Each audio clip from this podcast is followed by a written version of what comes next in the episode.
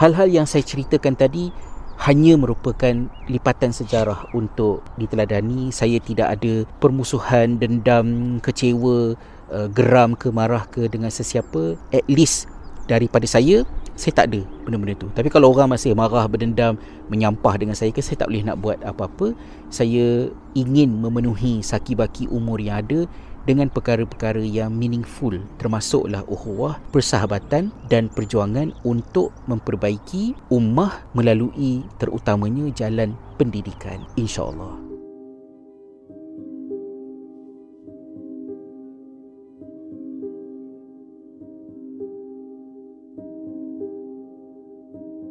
Mengapa saya berhijrah? Masih lagi dibincangkan topik yang menolong saya untuk muhasabah kembali pengalaman-pengalaman silam yang mencorakkan diri ini. Kali ini saya nak meneroka sedikit pengalaman ketika belajar di Jordan daripada beberapa dimensi yang kemudiannya mempengaruhi. Ada kalanya kita susah nak melihat dengan jelas satu-satu perkara bila kita berada di dalam ataupun kita terlalu dekat dengan benda tu kadang-kadang kita kena jauh sikit kita kena berada di luar ataupun kita kena ada cermin baru kita boleh nampak dengan jelas uh, itu analogi yang saya gunakan untuk menggambarkan perkembangan uh, pandangan saya terhadap uh, kita orang Malaysia dan juga negara sendiri bila kita berada di luar negara. Saya pilih untuk belajar di Jordan kerana di zaman itu ia sangat berbeza daripada realiti di destinasi yang lebih popular iaitu di Mesir kerana di Mesir sudah ada beribu-ribu pelajar Malaysia. Of course perkara pertama yang kita concern ialah macam mana kalau ramai sangat orang Malaysia tu agak mencabar nak belajar bahasa Arab bila mana ramai orang Malaysia kan. Benda yang sama jugalah berlaku dekat UK tempat yang ada ramai orang Malaysia ni. Maka di tahun saya sambung belajar di Jordan tu keseluruhan seluruh negara eh, jumlah pelajar Malaysia jika saya tidak silap uh, tidak lebih daripada sekitar 300 orang sahaja. Dari itu supposedly memberikan lebih banyak peluang untuk kita develop diri kita. Tapi macam biasalah hidup kita bukan hanya tentang akademik sahaja. Dari sudut itu saya cubalah ambil peluang sebaik mungkin belajar dekat universiti. Namun pada masa yang sama kita juga terus aktif dengan pelbagai kegiatan dan pelibatan saya dengan aktivisme pelajar khususnya yang di dalam lingkungan PAS itu saya tidak begitu merasanya sebagai hal ehwal politik tetapi dia lebih kepada yang saya sebutkan dahulu sebagai perjuangan Islam. Jadi bila dia perjuangan Islam, uh, kita memang tak boleh nak pisahkan dia daripada kehidupan. It's not just personal preference ke apa ke, tapi kita fikir itu sebahagian daripada agama kita tujuan hidup kita. Walau bagaimanapun pembabitan kami dalam jemaah ni berbeza-beza mengikut individu kerana datang daripada pengalaman yang berbeza-beza. Bukan hanya berdasarkan kepada negeri ataupun dulunya dekat sekolah mana tetapi individu tu sendiri ada kelainan di antara satu sama lain. Jadi saya hanya cuma boleh kongsikan apa yang saya fikir dari perspektif saya semata-mata lah dan saya tidak bercakap bagi pihak sesiapa yang lain termasuklah dengan housemate sendiri pun yang mungkin menempuh pengalaman yang lebih kurang sama tetapi digarap dengan makna dan kesan yang berlainan. Berada di dalam jemaah pada masa tersebut, rasanya kita tidaklah bersifat orang kata main ikut-ikut saja. Keberanian, kalau bolehlah digunakan perkataan itu, untuk kritis dengan perkembangan-perkembangan yang terjadi itu berjalan seperti biasa. Di peringkat awal macam yang saya ceritakan dalam episod sebelum ini, saya sudah mengalami ujian-ujian yang menguji kefahaman dan kesetiaan saya. Sebabnya uh, saya ada peluang untuk bersama dengan kumpulan yang bersungguh menerima saya dan melayan daripada sahabat-sahabat alami ataupun IRC yang disebutkan hari itu tapi saya pilih untuk uh, kekal dengan apa yang saya putuskan sendiri iaitu bersama dengan PAS. Selepas daripada beberapa minggu berada di Jordan, saya jatuh sakit masuk hospital dan ketika itu saya dah mula membuat penilaian kerana sahabat-sahabat daripada circle alami ni tiap-tiap hari datang ziarah dan saya rasa macam ada jadual yang mereka letakkan. Tapi yang kalau daripada jemaah sendiri tu tak ada. Tapi kita macam ah, tak kisahlah. Okey je kan sebab kawan-kawan yang satu batch dengan saya tu rajin je datang hari-hari kita orang sambil-sambil dekat dalam wad tu makan buah dan macam-macam lagi. Ketika saya memulakan perjalanan aktif dengan gerak kerja jemaah ketika di Jordan tu saya mengalami beberapa kejadian yang sifatnya macam menguji dari segi kesetiaan kita. Sama ada kesetiaan itu logik ataupun tidak. Masih ingat lagi pada suatu hari itu ketika saya dalam perjalanan nak pergi ke rumah kawan saya naik kenderaan awam bersama dengan seorang senior yang secara tiba-tiba berpesan kepada saya agar jangan rapat sangat dengan seorang senior lagi yang lebih kurang satu batch dengan beliau. Dan apabila dia memberi saranan sedemikian rupa dia trigger saya.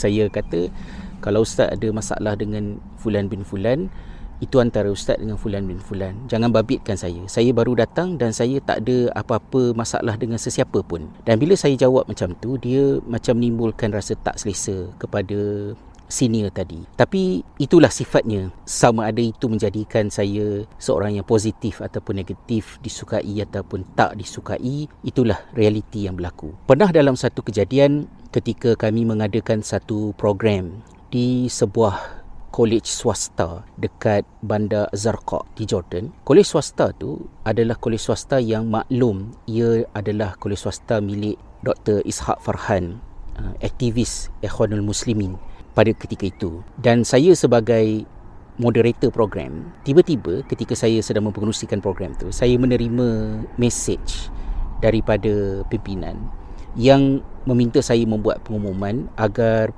pelajar-pelajar lelaki ini menanggalkan ketayap supaya tidak kelihatan seperti orang ikhwan di pandangan perisik-perisik Jordan. Jadi ketika saya terima tu, saya mengkritik arahan tersebut. Setahu saya, di Jordan ni pakai ketayap tak menjadikan kita kelihatan seperti orang ikhwan kerana orang ikhwan tak pakai ketayap pun mereka pakai blazer mereka pakai tak ada distinguish daripada orang lain kalau pakai ketayap di eh, dikaitkan dengan tablik itu mungkin. Dan kalau kita tidak mahu associated dengan ikhwan di pandangan perisik-perisik Jordan ni at the first place kenapa kita buat program dekat college milik Ikhwan Muslim ini? Buatlah macam mana pun tetap akan terkait. Kalau nak dikaitkan pandangan saya itu menimbulkan macam kegelisahan sikit. Ada orang yang berbunyi-bunyi lah dekat bawah tu kan. Tapi itulah ceritanya. Dalam satu kejadian yang mungkin paling kontroversi selama saya berada di Jordan ialah apabila uh, kami ahli-ahli jemaah ini dibahagikan kepada dua kumpulan. Satu kumpulan bergerak sepenuh masa di dalam jemaah dan satu kumpulan lagi aktif di dalam persatuan umum pelajar. Dan ketika itu beberapa masalah timbul. Saya dan rakan-rakan yang berada di dalam persatuan ini jumpa dengan pemimpin-pemimpin atasan menyuarakan kebimbangan kami. Mereka kata jangan tunggu untuk kumpulan yang sepenuh masa dalam jemaah ni buat seperti yang sepatutnya. Apa-apa yang kamu rasa perlu dibuat bermanfaat teruskan sajalah. Jadi specifically kami tanya jadi adakah ini mandat? Dia kata, ah, kira mandat lah. Maka kami pun ambil lah kata-kata itu, pegang. Bila kami adakan mesyuarat, kami buat keputusan untuk menubuhkan satu aktiviti yang dikenali sebagai INPIS. Institut Pengajian Ilmu-Ilmu Islam. Ia adalah merupakan study group. Kenapa kita buat study group tu? Sebab kita rasa apa yang boleh menyatukan semua pelajar Malaysia dekat Jordan ialah program yang sifatnya bermanfaat untuk mengaji. Sebab semua orang datang ke Jordan untuk mengaji. Jadi dekat dalam program tu uh, kita hubungkan pelajar-pelajar Malaysia dengan masyaikh-masyaikh yang terkenal dekat Jordan dan kita ni ber, ber, bertugas sebagai macam facilitator dan itu boleh memberikan somehow macam pandangan kepada adik-adik ataupun kepada pelajar-pelajar secara umumnya bahawa mereka yang aktif dalam jemaah ni juga adalah orang yang ilmiah, orang yang boleh dirujuk dan diharapkan dari segi kata nak mengaji ni. So dia lebih kurang macam dakwah secara sata ataupun macam manalah kan kita sebut gitu. Program ni memang mendapat sambutan yang begitu menggalakkan daripada majoriti pelajar pada masa tersebut. Tetapi ketika kita rancak menjalankan aktiviti ini memang dengan niatnya untuk membantu perjuangan jemaah tetapi timbul desas-desus di kalangan kawan-kawan ada yang mengatakan bahawa sebenarnya impis ni adalah jemaah baru jemaah dalam jemaah. Lebih kurang macam itulah. Dan dia mula mendatangkan kontroversi. Sehingga menyebabkan tanpa usul periksa pemimpin-pemimpin di atas ini memutuskan agar semua ahli jemaah memilih di antara dua. Kalau bersama dengan impis tinggalkan jemaah. Kalau pilih jemaah tinggalkan impis.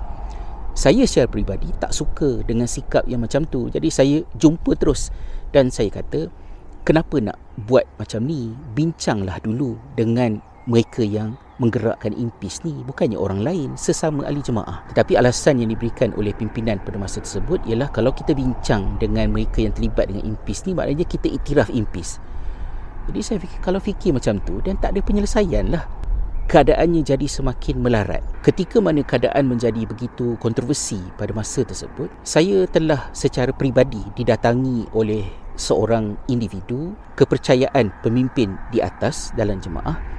Individu tu mungkin dia tengok saya ni macam sedang ada masalah dengan pimpinan. Dia ajak saya join dia. Dia kata dia sedang merancang untuk menggulingkan pimpinan pada cuti musim panas akan datang. Jadi saya terkejut lah. Saya kata saya tak ada masalah dengan sesiapa, dengan pimpinan. Pimpinan yang mungkin marah ataupun masalah dengan saya. Jadi saya tak suka dengan benda-benda macam ni dan saya cakap pada dia, jauhkan diri daripada saya. Saya tak nak terlibat. Saya masa tu second year. Dan kerana memikirkan ancaman perancangan seperti ini, saya proactively pergi jumpa dengan pimpinan atasan dan beritahu, Ustaz, daripada pimpinan-pimpinan dok berperang dengan kami dalam impis ni saya nak just nak bagi tahu ada seorang ni Fulan bin Fulan datang jumpa dengan saya ajak saya join dia dengan alasan maknanya dia nak menggulingkan pimpinan dalam sesi musim panas akan datang ni dan baik perhatikan benda tu ini memang benda yang tak sihat untuk jemaah lebih kurang begitu. Oh, terima kasih kata pimpinan tadilah. Saya fikir saya telah menyumbang sesuatu kerana memaklumkan hal ini. Tiba-tiba uh, ahli-ahli jemaah telah dikumpulkan dan saya tidak dijemput dan saya difahamkan di dalam program tersebut saya telah dikecam bersama dengan seorang lagi senior sebagai konon-kononnya ahli jemaah lain, ahli IRC yang menyelinap masuk ke dalam jemaah dan sengaja menakut-nakutkan ahli daripada dalam. Mesej yang saya kongsikan kepada beliau lebih kurang dalam setahun lalu, saya beritahu ketika saya di Malaysia, saya ada latar belakang sekian-sekian dan saya nak jelaskan kepada ustaz supaya ustaz jangan dengar daripada orang lain dan faham dari latar belakang macam mana. Dia telah menyalahgunakan maklumat yang saya berikan itu untuk mengecam saya dengan kecaman yang 100% berunsur fitnah. Bukan berunsur fitnah, 100% fitnah. Dan semenjak kejadian itu, saya telah dipulaukan oleh pelajar-pelajar Malaysia, ahli-ahli jemaah pada masa tersebut kerana arahan yang dikeluarkan oleh pimpinan tadi. Dua orang terbabit, saya dan seorang senior. Senior tu dah final year, dia balik ke Malaysia, selesai masalah. Saya yang masih lama berada di Jordan, dan saya dipulaukan. Di kala itu saya perlu memproses fikiran saya, adakah saya patut merajuk dengan jemaah ni kecil hati ke, kecewa ke, walaupun saya tak ada apa-apa kepentingan. Kenapa benda ni berlaku kepada saya? Tapi saya rasionalkan dan saya fikir semua yang terjadi ni adalah perangai, perangai orang. Bukannya prinsip jemaah tu. Dan perangai orang ni, orang ni datang dan pergi. Jadi dia tidak menjejaskan pendirian saya yang terus menyokong perjuangan PAS walaupun di awal perjalanan ketika saya baru berusia 19 tahun saya telah dipulaukan oleh kawan-kawan sendiri. Bukan satu pengalaman yang mudah untuk kita proses terutamanya sebab kita duduk di luar negara. Kita dah lah tak ada saudara mara, keluarga, kita ada kawan-kawan saja. Tiba-tiba kawan-kawan macam tu pula. Jadi hanya yang betul-betul rapat saja yang masih berkawan dengan saya dan tidak ada apa-apa bersifat judgemental ke. Jadi circle saya di kalangan pelajar Malaysia tu mengecil. Mula-mula saya terganggu dan saya frust dengan apa yang terjadi tapi saya fikir balik malaslah nak buang masa dengan benda-benda macam ni secara aktif ataupun sengaja atau tidak sengaja ia menyebabkan saya kurang terlibat dengan aktiviti pelajar-pelajar Malaysia sama ada jemaah ataupun di luar jemaah dan saya lebih banyak menghabiskan masa dengan kawan-kawan bukan Melayu. Nak kata dengan Arab pun tak sangat tapi lebih kepada dengan kawan-kawan daripada komuniti pelajar Turki khususnya kemudian daripada Bosnia, daripada Bulgaria, daripada Kyrgyzstan dan Chechnya. Jadi saya memang banyak berkawan dengan mereka selama lebih kurang dalam 2 tahun secara aktif. So itulah waktu keemasan yang membantu saya sebenarnya untuk saya belajar bercakap bahasa Arab dan mempelajari budaya yang pelbagai dan rasa lebih confident untuk berinteraksi dengan masyarakat bukan Melayu. So dia macam jadi blessing in disguise which is a good thing. Itu adalah kejadian pahit yang terjadi. Uh, saya tidak biarkan begitu saja. Ada masa satu peringkat tu saya telah confront pemimpin atasan yang memfitnah saya tu. Saya kata maklumat yang ustaz cakap tu adalah maklumat yang Ana sendiri sampaikan kepada ustaz. Tapi ustaz telah salah gunakan maklumat itu untuk memfitnah Ana. Beliau mengakui kesilapan tersebut dan berjanji untuk membersihkan nama saya sebelum beliau pulang ke tanah air kerana menamatkan pengajian. Tapi benda tu tak ada dibuatlah dan dia gone macam tu saja. So memang dipulaukan oleh pelajar Malaysia di kalangan ahli jemaah ni melarat selama beberapa tahun jugalah.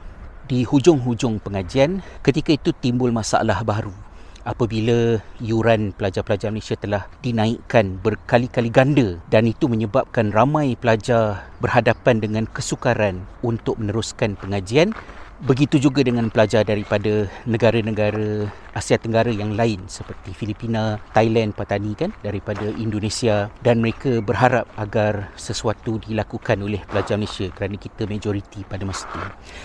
Ketika itulah pemimpin jemaah memujuk saya untuk kembali aktif dengan pelajar Malaysia sebab saya antara yang senior yang ada pada masa tersebut untuk buat something. Bukan saya seorang lah, beberapa dengan orang yang lain. Dan antara yang kita usahakan pada masa itu ialah kita cuba untuk kumpul tanda tangan, menghantar memorandum, merayu agar kenaikan yuran itu dibatalkan. Tambahan pula pada ketika itu recession. So duit Malaysia uh, jatuh teruk di tanah air. Itu sekitar tahun 1997 98 lebih kurang macam tu.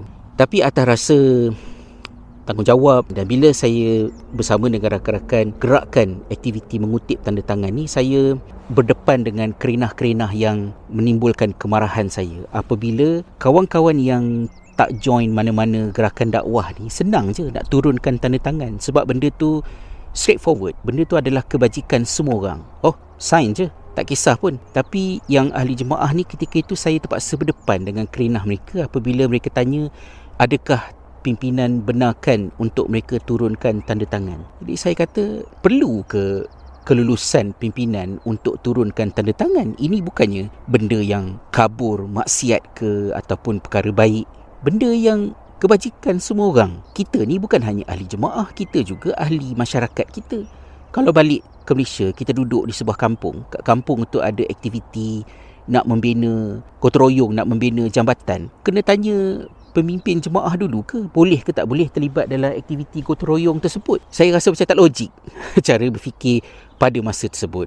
Tapi macam-macam lah isu yang timbul. Diringkaskan cerita yang panjang ini. Kejadian tersebut berakhir dengan beberapa orang ahli jemaah tiga orang secara spesifiknya berdepan dengan tindakan daripada pihak uh, berwajib Malaysia dan saya yang paling lama menerima akibat daripada kejadian tersebut apabila biasiswa saya telah digantung. Dan saya telah difitnah pada masa tersebut. Konon-kononnya saya terlibat dalam kegiatan menghasut pelajar Malaysia agar uh, memboikot aktiviti-aktiviti yang dianjurkan oleh kedutaan. Benda-benda berat lah dan juga saya telah dikecam dalam satu surat rasmi bahawa saya telah pulang ke Malaysia tanpa pengetahuan penaja saya dan terlibat di dalam kegiatan-kegiatan subversif. Saya tak tahu apa-apa pun tentang benda ni.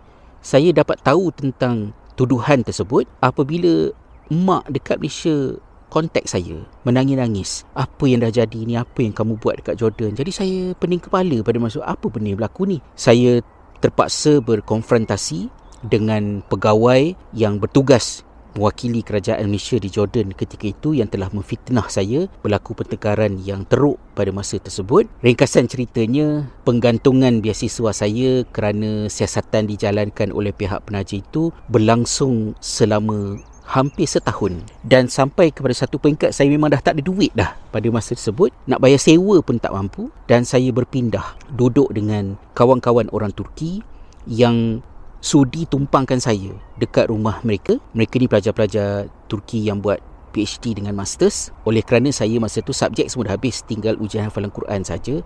Jadi mereka cuma minta tolong daripada saya untuk masak sekali-sekala. Duduklah kat rumah tu. Jangan susah hati sangat fikir pasal duit. Ketika saya berdepan dengan hal tersebut dan surat pertuduhan yang dikeluarkan oleh kedutaan Malaysia pada masa tersebut berkenaan dengan saya menyebut beliau dan jemaahnya kebetulan pada satu hari saya berselisih dengan seorang pimpinan pemimpin jemaah jadi saya bagi tahu, saya kata ustaz, biasiswa saya dah digantung berbulan-bulan dan surat pertuduhan itu menyatakan saya beliau dan jemaahnya. Jadi saya bukan anda bukan nak minta duit daripada ustaz. Anda cuba nak tahu bila ada ahli jemaah yang kena tindakan yang macam ni, apa tindakan jemaah? Apa yang jemaah buat?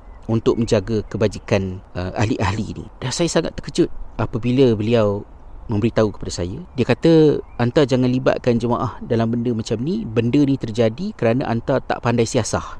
Basically salah saya yang menyebabkan saya telah digantung biasiswa bukan saja tak tolong malah kecam pula saya. Itu satu lagi daripada kejadian yang menguji ish kalau nak merajuk ni dah dah terlampau banyak sebab dah untuk merajuk menyampah nak tinggalkan jemaah ni. Tapi again, pembabitan saya bukan pembabitan atas dasar politik. Saya tak ada apa-apa kepentingan. Saya melihatnya sebagai sebuah perjuangan. Maka saya rasionalkan ia dengan menganggap bahawa ia adalah sekali lagi perangai orang. Dan perangai ini datang dan pergi. Orang ni datang dan pergi. Saya kecewa tapi saya tak adalah uh, melarat-larat sangat. Okay, fine. Saya tinggalkan hal tersebut. Dipendekkan cerita selepas siasatan dibuat dan macam-macam lagi kejadian berlaku saya mengambil keputusan kerana tidak lagi mampu untuk berada di Jordan dengan jumlah saki baki duit yang ada pada masa tersebut saya nekat terbang ke London dan kerja basuh pinggan untuk kumpul duit dan nak attend ujian hafalan Quran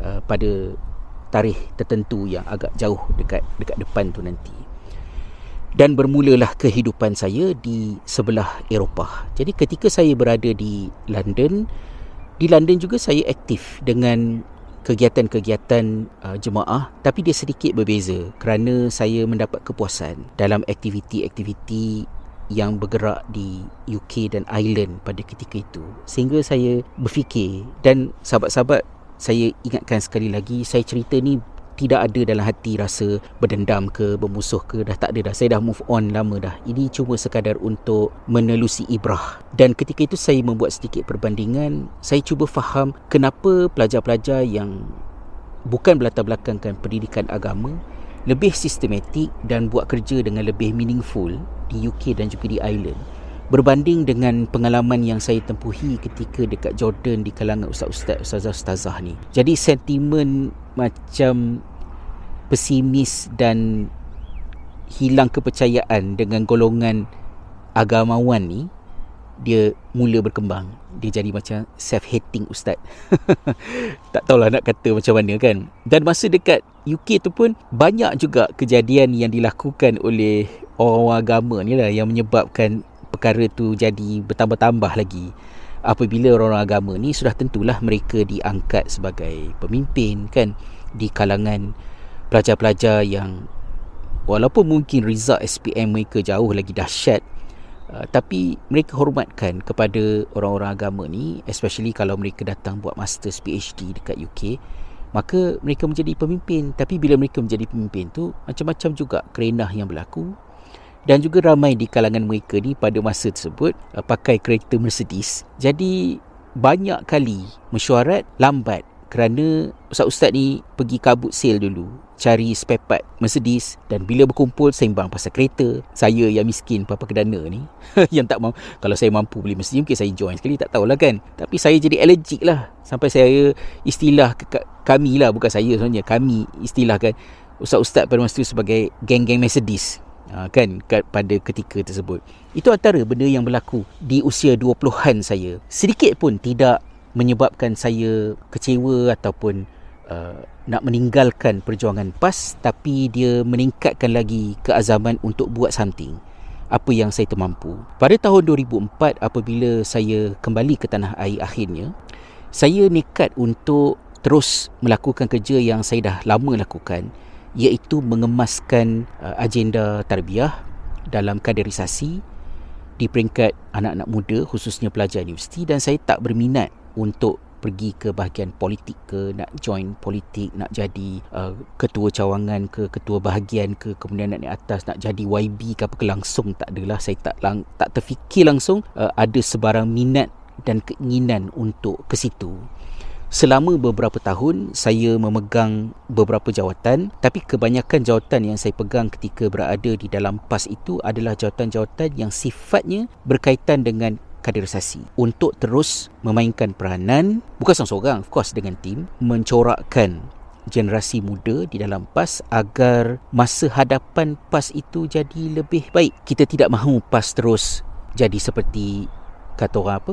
Parti lebay kampung. Kita nak gabung jalinkan dengan harmoni di antara graduan bidang agama dengan graduan daripada seluruh dunia yang kita katakan sebagai golongan profesional ni agar PAS itu dinamik. Dan saya secara spesifik walaupun menerima tawaran untuk bekerja sepenuh masa di dalam satu daripada jabatan yang ada di bahagian penerangan PAS Pusat tapi saya menolak walaupun gajinya lebih sikit daripada tawaran kedua yang saya terima. Tawaran kedua itu ialah saya bekerja di dalam syarikat dan juga aktiviti yang tak ada kena-mengena dengan jemaah. Saya bertugas di dalam Fitrah Perkasa Seni Berhad sebagai pembantu kepada Ustaz Pahrul Makjoy, penolong pengarah pada tahun bermula daripada Januari tahun 2005. Pembabitan saya di dalam aktiviti-aktiviti Fitrah Perkasa itu saya ambil dia sebagai jalan pintas untuk saya cepat memesrakan diri kembali dengan realiti Malaysia selepas 11 tahun berada di luar negara kerana aktiviti fitrah perkasa tu menemukan saya dengan macam-macam jenis orang, orang dewasa, pelajar sekolah, pekerja bawahan, CEO, bos-bos atasan, pelajar-pelajar nakal, pelajar-pelajar cream of the cream negara. Jumpa macam-macam jenis orang dan dia sangat menolong memperkayakan aktiviti. Bila mana berlaku perubahan dalam politik negara, dan ada desakan untuk lebih meramaikan penceramah-penceramah PAS yang boleh berceramah dengan nada baharu. Kerana kalau tak silap saya dalam pilihan raya sekitar tahun 2008 kalau saya ingat dengan betul apabila PAS bekerjasama dengan DAP dan juga Parti Keadilan mesej yang dibawa pada masa itu negara berkebajikan saya masih ingat lagi pada masa tersebut Uh, dalam ceramah-ceramah kempen pilihan raya ramai penceramah PAS ada masalah untuk mengulas dan menyampaikan makna negara berkebajikan tu. So sekarang ni bila negara berkebajikan, so negara Islam dulu tu mana perginya? Kemudian hudud tu mana perginya? Macam mana nak ulas benda ni dalam kempen pilihan raya yang masyarakat awam boleh faham berlaku masalah dan jumlah mereka yang boleh berceramah terutamanya di kawasan Lembah Kelang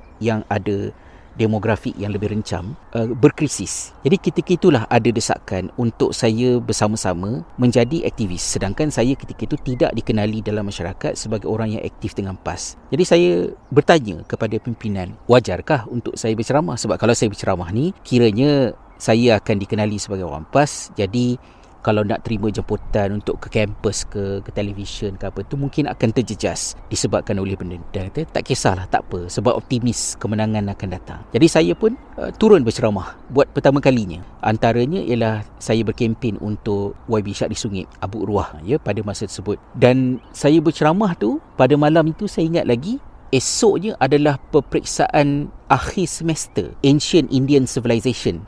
Ketika itu saya tengah buat master dekat UIA History and Civilization Masters pada masa tersebut. Pergi ceramah. Saya kata pukul 12 je. Pukul 12 saya kena balik Sebab saya kena revise balik 2-3 topik. Dan saya nak tidur lebih kurang dalam pukul 2 Pagi esok pukul 8 Saya kena pastikan saya dah on the way Nak pergi ke universiti untuk exam. Buat semangat pada masa tersebut. Menang ke kalah ke itu cerita lain lah. Usaha-usaha untuk cuba mewujudkan perubahan di dalam PAS. Dan saya juga aktif pergi ke Australia ke Jepun ke UK of course dan juga ke beberapa destinasi lain untuk berwacana dengan pelajar. Dan saya bukan melakukannya dalam bentuk indoktrinasi ke ataupun dalam bentuk uh, kegiatan subversif macam yang saya pernah dituduh dulu-dulu tu tak. Secara open saya ulas atas keyakinan saya bahawa kalau begini cara orang Islam berfikir sama dia orang jemaah ke bukan orang jemaah ke dia akan menjadi muslim yang lebih baik. Terutamanya pada menggabung jalinkan di antara sunatullah dan syariatullah antara ilmu sains dengan ilmu agama dan aktif pada masa tersebut. Sehinggalah apabila di dalam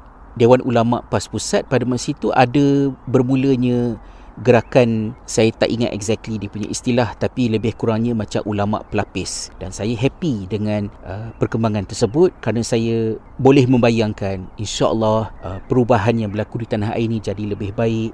Tak ada masalah dah Malaysia sebagai sebuah negara yang berbilang bangsa berbilang agama still boleh terima perjuangan Islam kerana perjuangan Islam ini adalah perjuangan Islam yang uh, dinamik yang berasaskan kepada ilmu dan benar-benar mencontohi Islam yang dibawa di zaman Nabi sallallahu alaihi wasallam di Mekah uh, sorry di Madinah kerana ketika itu umat Islam minoriti. Dalam keluarga umat Islam juga majoriti muslim adalah revert dan ramai di kalangan mereka yang dalam keluarganya ada muslim ada dan muslim maka Malaysia sepatutnya tak ada masalah kerana sirah Nabi SAW itu lebih dekat dengan masyarakat majmuk berbanding dengan masyarakat yang sebangsa sebahasa. Perubahan demi perubahan berlaku di peringkat dalaman dan idea-idea saya bukan saya seorang lah dengan ramai lagi yang lain mula menjadi idea yang asing di dalam PAS dan label-label mula keluar di, diberikan macam-macam gelaran uh, liberal um, anwaris pada masa tersebut apa lagi um, eh macam-macam lagi lah kan? Dan saya mula disekat apabila kampus-kampus bukannya dihalang daripada menjemput saya sebab saya aktif PAS maka pihak HEP ke tak benarkan bukan tapi dalam PAS sendiri yang tidak meluluskan untuk aktivis jemaah di kampus menjemput saya kerana fikrah saya yang dianggap bermasalah. Dan ketika itu saya sudah mula berfikir aku ni join perjuangan PAS sebab aku nak memperjuangkan Islam. Tapi dengan berada dalam PAS ini jadi tersekat pula dakwah. Macam-macam masalah timbul.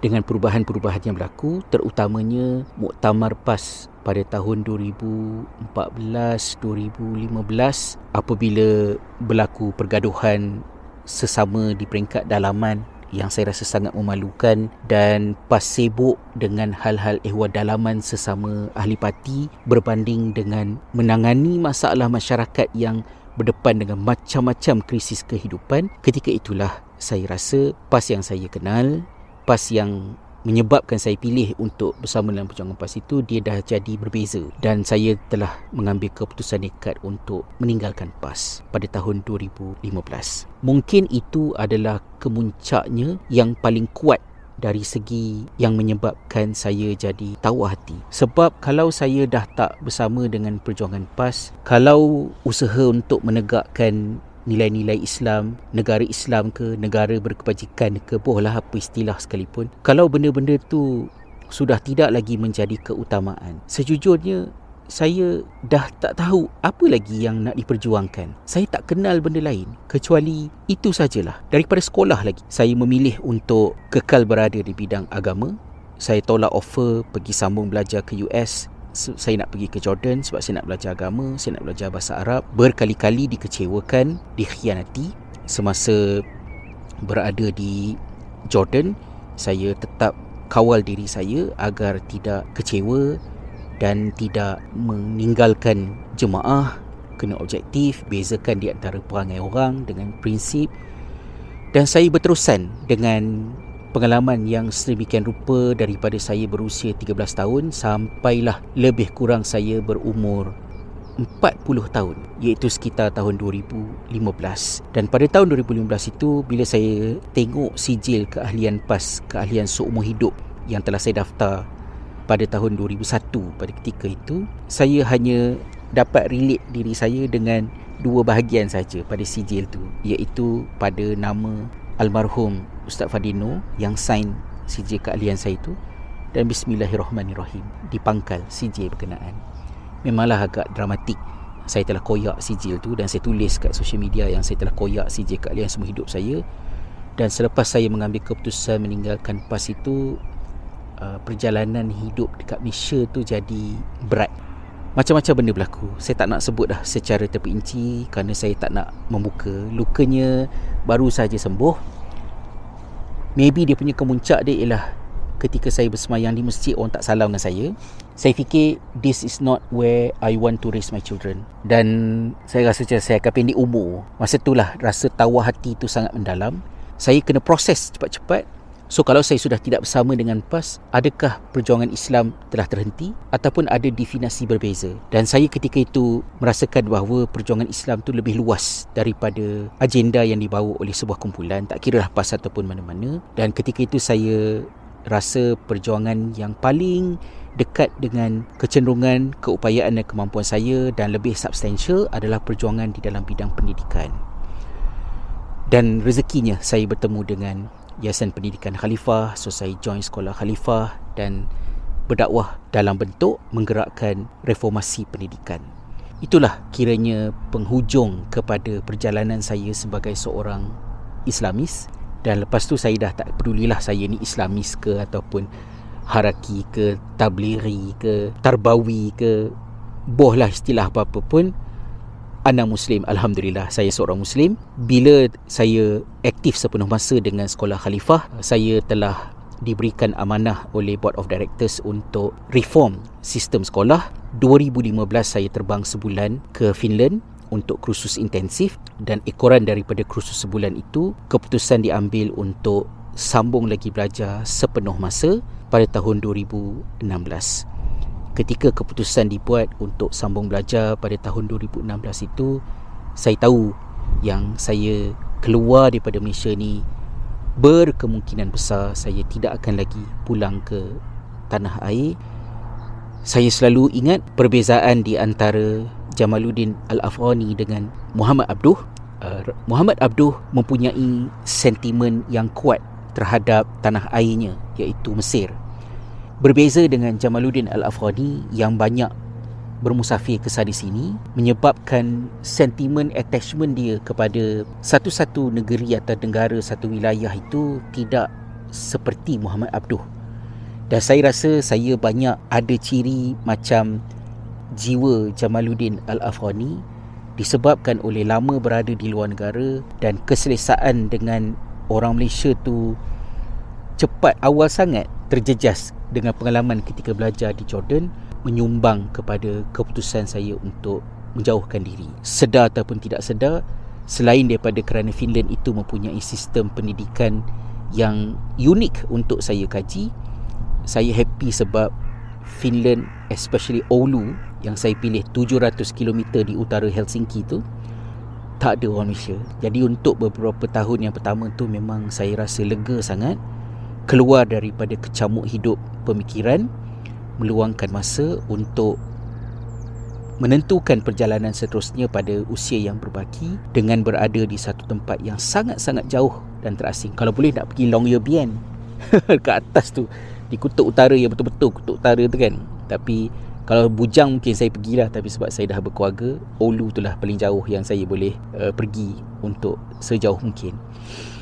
Empat tahun berada di Finland ketika buat decision nak meninggalkan Finland dan settle down dekat island tu ada rasa nervous sebab saya tahu dekat island ada ramai orang Malaysia. Saya dah terbiasa 4 tahun jauh pada orang Malaysia tapi saya rasa eloklah di island tu kerana tak berapa sihat pun untuk anak-anak kami bila lama sangat uh, terpisah daripada uh, akar umbi identiti mereka. Jadi kami pun berpindahlah ke island pada tahun 2020 di tengah-tengah pandemik ada dua sebab daripada cerita saya ini yang menyumbang kepada mengapa saya berhijrah. Pertamanya ialah kerana rasa selesa untuk dengan orang Malaysia tu banyak terjejas dan saya macam percaya orang Malaysia ni bila dia ramai-ramai kumpul kat satu tempat dia akan banyak masalah. bawang bergaduh mengumpat bergaduh ber, berpecah bertengkar dan saya tak suka dengan benda tu so itu salah satunya kemudian yang keduanya yang lebih utamanya ialah rasa kecewa dengan hidup yang sudah diberikan selama 40 tahun untuk menjayakan perjuangan menegakkan Islam. Tak kira lah label apa kan negara Islam ke negara berkebajikan ke apa ke yang kita fully equip diri kita dengan ilmu agama dengan human sciences dengan uh, western literature dengan islamic literature belajar bahasa Arab belajar bahasa Inggeris. Sebab sungguh-sungguh nak menjayakan perjuangan Islam ni tapi bila pas memilih perjalanan yang lain daripada yang saya kenal di peringkat awal saya bersama dengan PAS dia menyebabkan hilang tawa hati dengan keadaan di di tanah air. Dan ini hanya yang berlaku kepada saya secara peribadi. Saya tidak generalize kepada siapa-siapa. Setiap orang ada garapan yang berlainan. Dan insyaAllah mudah-mudahan walaupun saya tidak lagi berada di tanah air saya tetap seorang muslim di walaupun di island ini langit ke atas tu ya di mana bumi dipijak adalah bumi Allah dan di situlah langit Allah meneduh saya dan di situ jugalah Islam saya junjung. Semoga Allah lindungi saya dan semoga hal-hal yang saya ceritakan tadi hanya merupakan lipatan sejarah untuk diteladani. Saya tidak ada permusuhan dendam kecewa uh, geram ke marah ke dengan sesiapa. At least daripada saya saya tak ada benda-benda tu. Tapi kalau orang masih marah berdendam menyampah dengan saya ke saya tak boleh nak buat apa-apa. Saya ingin memenuhi saki-baki umur yang ada dengan perkara-perkara yang meaningful termasuklah ukhuwah, persahabatan dan perjuangan untuk memperbaiki ummah melalui terutamanya jalan pendidikan. insya-Allah. Wallahu a'lam